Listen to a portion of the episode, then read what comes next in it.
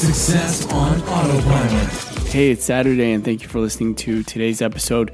Um, yesterday, we actually talked about building a sports team messenger chatbot um, which uh, we have done and we have templated for you. So, as a base that you can build off, and within this template is actually built for a football team, American football, that is, and it will have um, things like the welcome message, it will have a main menu, uh, a player roster flow, uh, even has a shop gear flow where it takes you if you have let's say merchandise that you want to sell you could definitely place it in here um, has a main menu and then previous and upcoming games. So these are some of the flows that are within it, and obviously you could add more to it as well.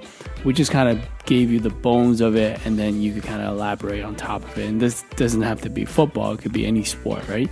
Um, so let me know what you guys think. Hopefully you enjoyed this. Uh, if you have any questions, uh, just message us within the Facebook community. Thank you for listening. I'll speak to you soon. AboutEmployee.com slash briefing.